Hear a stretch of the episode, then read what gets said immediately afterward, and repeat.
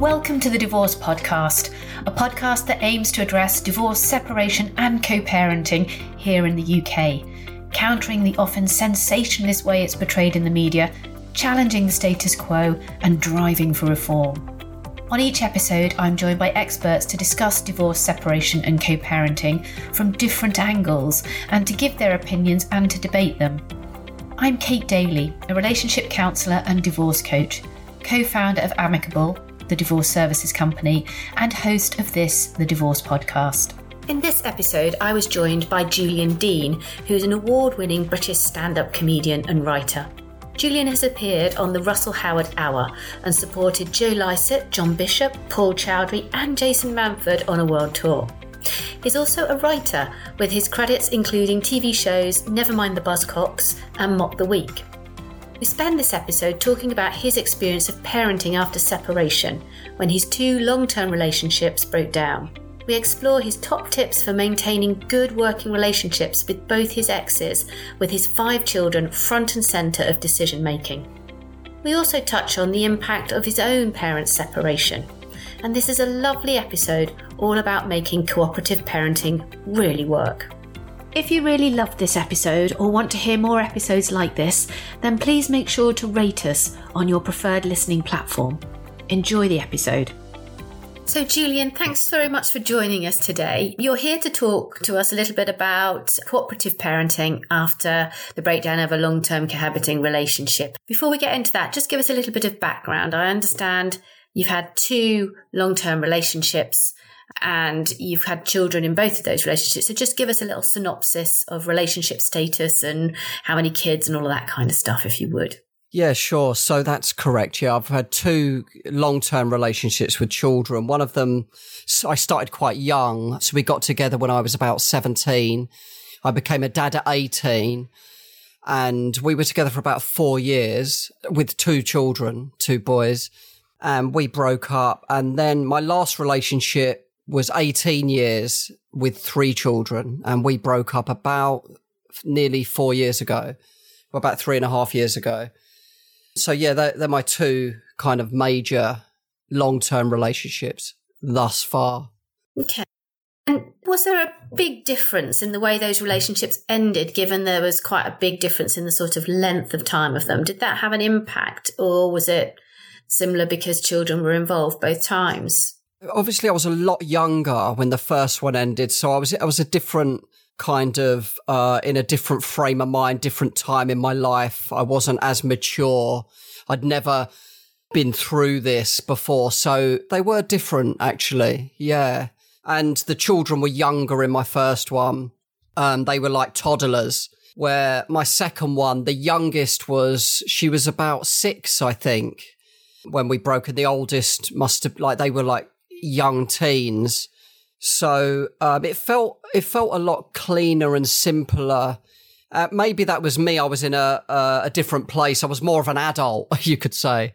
So I was just a bit more aware and conscious of everything, all the moving parts and stuff. And it was a bit more planned and organized, I guess you could say. But the first one was a bit, you know, t- although I was probably about 21, you know, when you look back now, like I was a child in a in a lot of ways as well. So they were different, yeah. I get on with both mums though, so not straight away the first one as but quite quickly actually I did we did kind of know that the most important thing is to get on for the children even even at a young age, yeah. That's quite interesting, isn't it? Because that's quite a mature place to get to, and lots of people don't ever get there. So to, you know, it sounds like it was perhaps a slightly more chaotic breakup. You were younger, you know, you never done this before, presumably. So to come out of that and still be on good terms, what enabled that? What was it about the two of you, do you think, that enabled you to stay on reasonable terms for the children? I mean, it had its little hurdles, so it wasn't all, you know, beautiful. But I think I really had to dig deep and because I, I was quite hurt actually when I, when that one ended and I had to just really dig deep, I guess. It was quite a pro- very profound time for me. And it, it took, it took months, but yeah, it was always, I was trying to kind of protect the children. I, when I was a child, I went through, you know, my parents hating each other and arguments for years and stuff. And I kind of didn't want that, you know, because it, do, it does have a big effect on children, stuff like that. Did your parents split up when you were young then, or did they stay together in an acrimonious relationship? They stayed together till I was 15 and it, it, there wasn't a day that they got on. Yeah, basically. So I definitely didn't want that. So you knew from your own sort of personal experience that this idea of staying together for the kids, just as a kid on the receiving end of that, wasn't a place you wanted to be. And so did that enable you to make that decision or, or was it not your decision? The first one wasn't really my decision, actually. So there wasn't a choice with that. But I knew if we're separated, it's important to try to get on as best as we can for the kids as well and not kind of, you know, use them as pawns and as some people do with this stuff. But the second one was kind of, it was my decision, I guess, to, yeah, to, to kind of move out because, you know, it was, a, it was a, a tricky relationship the last few years. And I feel like I, tried everything. So it was a lot more kind of, it was completed. You know what I mean? I felt a lot more peace of mind with um, leaving that. I just had to sort the logistics out and things. And how did you go about that? So, you know, how do you how do you sort the logistics out of going your separate ways when you've got a family? Tell me a little bit about that. What happened? What do you do? Well, my main thing was that I have to be close by enough to take my youngest to school every day or most days and pick her up because that's something I really enjoyed doing. And also, you know, take her swimming, just do a lot of the, the, the other two are a little bit older. So they're kind of, I've got a good relationship with them as well. But like my oldest son, I kind of get, I take him to the gym. So although we've stopped that for the last few weeks because he's been busy, but it was very important to me to be there for my youngest daughter and, and do the school run so when I say logistics, I just mean finding somewhere to live nearby, essentially, near to them and near to the school. Because I, I pick her. Sometimes she stays here, but even when she doesn't, I drive to there, pick her up, and take her to school. So that was the main thing logistically that was in my mind. If I can make that work quite effortlessly and easily, then it, you know, it would be okay. Yeah. But that's no mean feat, is it? Trying to make all the logistics work? Because to get two homes in a similar area where, you know, particularly if you live in a big city and there's the whole sort of commuting across the city part of it involved, it's, it's tricky, isn't it? So did you have some help to do that or did you just do this between the two of you? Well, it wasn't as sort of organized as that. It was kind of organized more subconsciously, I guess. But it was kind of in my mind for a few, I'd say a couple of years at least. And then I thought, oh, we can make the relationship work. And then once I started to look at places to live, I knew that I'd kind of, yeah. And I thought to myself, yeah. And that was kind of a big sign for me. Obviously, I've kind of made a little bit of a decision in my head. And then the, the actual split, the day that I moved out, we had a big argument and it was like, oh, why don't we split up? But that was kind of, you know, that has been said so many times. We had talked about it and then made it work and then talked about it, then made it work kind of thing. Because it's quite a scary thing to do. It's a big life change, isn't it? So then I just went after that. And that's when I just kind of put a bag together and went and just kind of stayed at a friend's house. And that was it. I kind of, it was in my head, this is it. And so from that, that was a bit of a messy few weeks because I didn't have anywhere to live. And then I found somewhere that was ideal. And it, I just feel since that, making that leap, everything just fell into place really well, actually.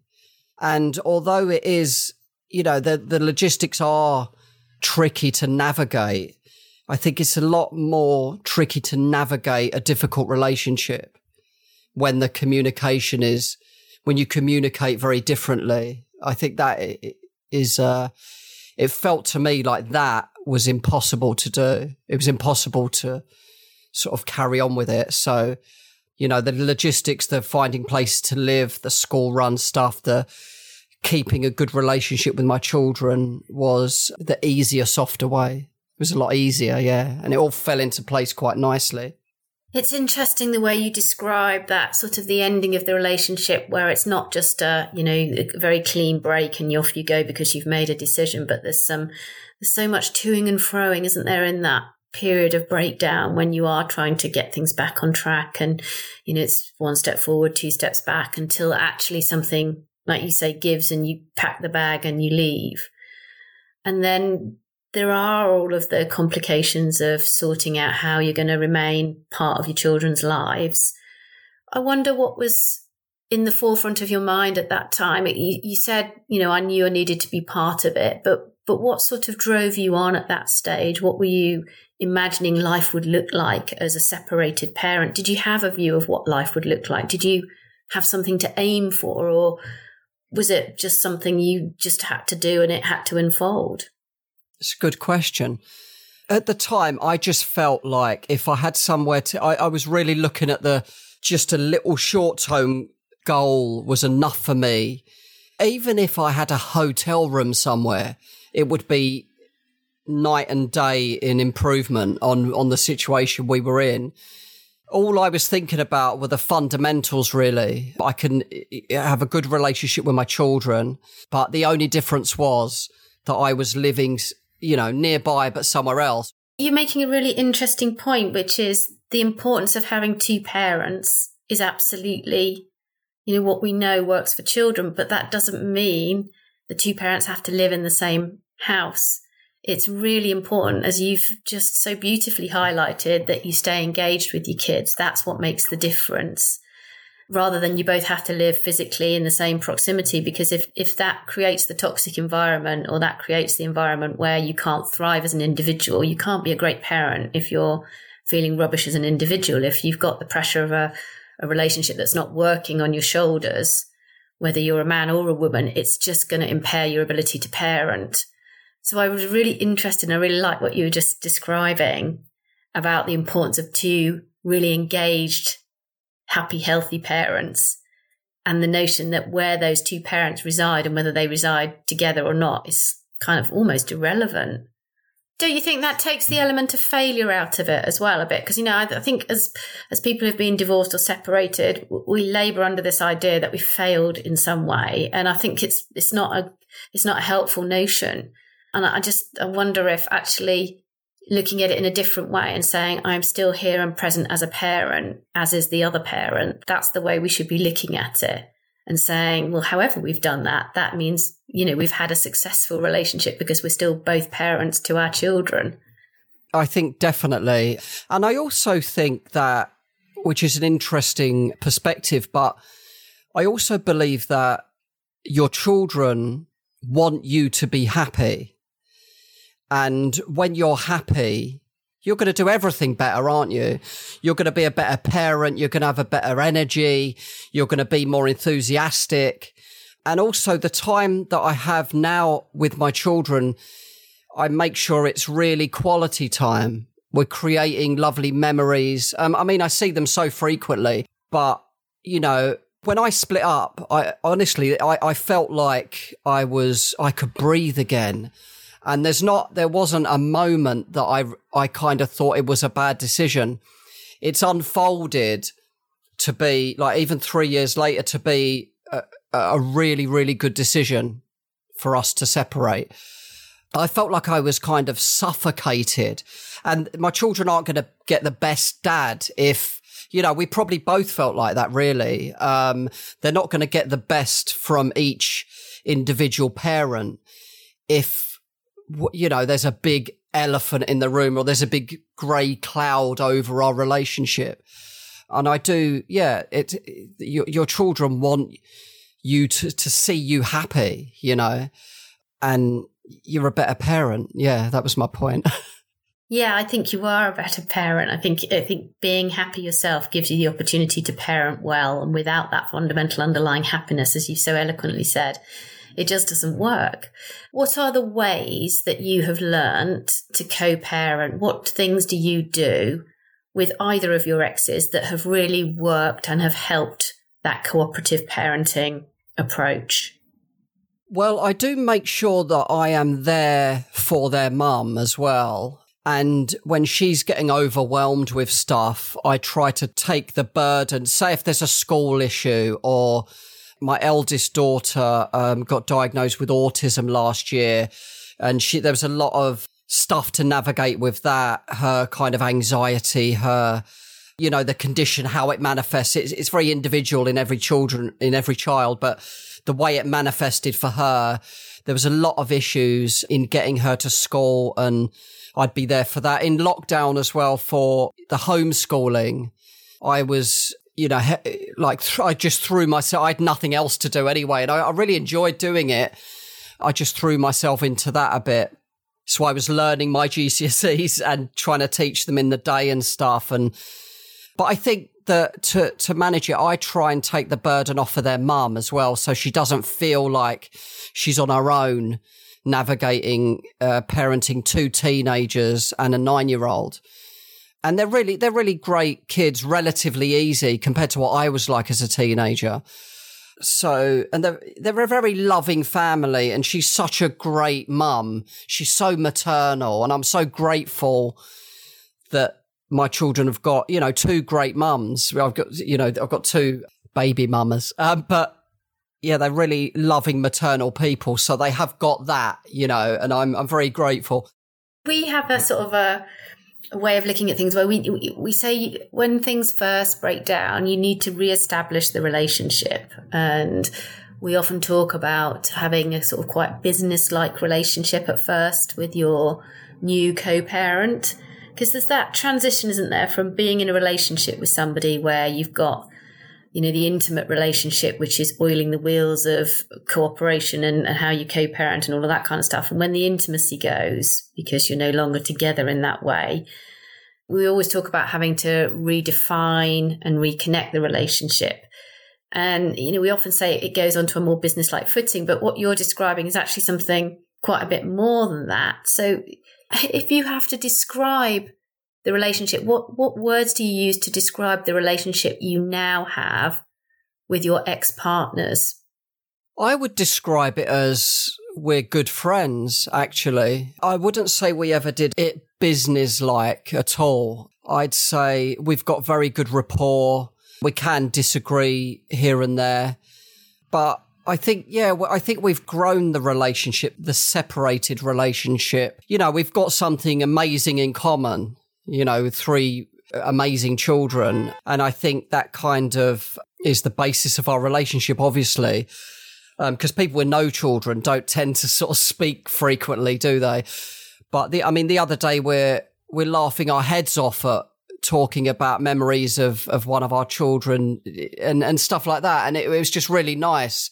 We've, we've still got those beautiful memories as well of when the, the eldest were like toddlers and really funny stuff that they did. And it's just, I, I just feel it's really as about as healthy as it could be really at the moment anyway. Fingers crossed. But, um, we're getting on very well and we're just, I'd say we're, there's a closeness. There's a, you know, you've, you've been together 18 years. You know each other very well.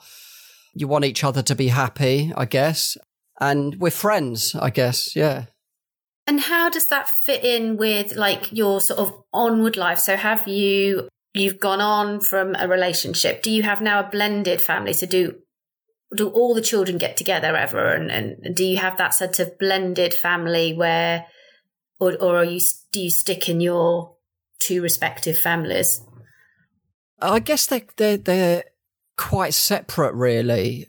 Although my eldest son and my third eldest son, which is my oldest son from my second batch of kids, they chat a little bit on Snapchat and stuff, which is nice for me to know that they're kind of chatting to each other, but they don't. Um, I actually do. I'd really love that if everybody, all five of them got together and we had sort of a family holiday or something. But uh, the two oldest are in their twenties and kind of got their own life now. But that's kind of what I would love, really. Uh, yeah, but no, I don't ever see them all together. No. Have you used the separation and the co-parenting as material before, or is it something that's just not, you know, up for comedic value. I would do. I, I, I mean, I mention it in a couple of jokes. I don't, I don't really, really unpack it properly, but it's not off the table. No, I definitely would. Yeah, and and I guess the role that, I mean, be, be, I mean that's the material side of it, but being a comedian did put a strain on it on the relationship, and I don't know whether because I was away nearly every weekend I don't know whether that stretched the relationship out too long, if that makes sense, because you're seeing them less, if that makes sense. Or, or actually caused a, a breakdown, I guess, because, you know, I'd be at hotels on my own. So that's why I guess living apart wasn't wasn't completely unknown to me because I was away most weekends in a hotel room anyway. But it's definitely hard to manage a relationship if I'm away at the weekends and you know, she's working in the day. It's hard to kind of manage a relationship like that. Yeah. And when you look back over the, the, the separations and then the bringing up children in separated in that cooperative parenting way, separated, what do you think are the standout tips that you have for doing that? Why have you been able to navigate it very well twice? What is it that you have done that you would like to pass on to other people? I would say, and I'm no expert, and, and the first one wasn't totally smooth, but I have learned a lot along the way. And I think if you keep the children, you know, their, their kind of peace of mind and their wholesomeness and their innocent childhood at the forefront of, of, of anything, try and keep them out of any kind of disputes, try and talk openly and honestly. And I think, try and listen to your partner as well, because people can kind of, you know, just want closure and want to win and want to point score when they're splitting up. You're both just, I think closure is also overrated as well, because for a while you got, you got things that aren't completely completed in, in your head about, you know, little disputes and they were wrong, they were wrong. You know what I mean? And it's just, just accept that you know, relationships when they end, you don't have complete closure in your head about certain things. And it's just about just accepting that and, and making peace with that. And it's not about you more than the children. It's about them and just keeping them sheltered, I guess, from any kind of toxicity in a relationship. Well, it's, it's really great to end on some super tips and advice for how you navigate cooperative parenting. Thank you so much for telling us all about that, Julian. It's been really fascinating listening to it. What are you up to and where can people find out a bit more about you? Well, I do a podcast called TVI. You can Google TVI podcast. It stands for Two Vegan Idiots, but we don't talk about veganism at all. We just have a, a comedian guest on most weeks. Sometimes we do it on our own. I'm doing stand up all over the place, so you can find me on um, Instagram, Julian Deane Comedian on Instagram. Comedian afterwards, just in case people don't get it. And of course, um, you can find me on Twitter. I'm at Kate underscore daly, and you can hear about new podcast episodes by following at divorce underscore podcast. And if you've enjoyed this episode with Julian and want to subscribe to more, you can visit thedivorcepodcast.com. Thank you so much, Julian, for joining us. It's been a real pleasure talking to you, and thank you as well for listening.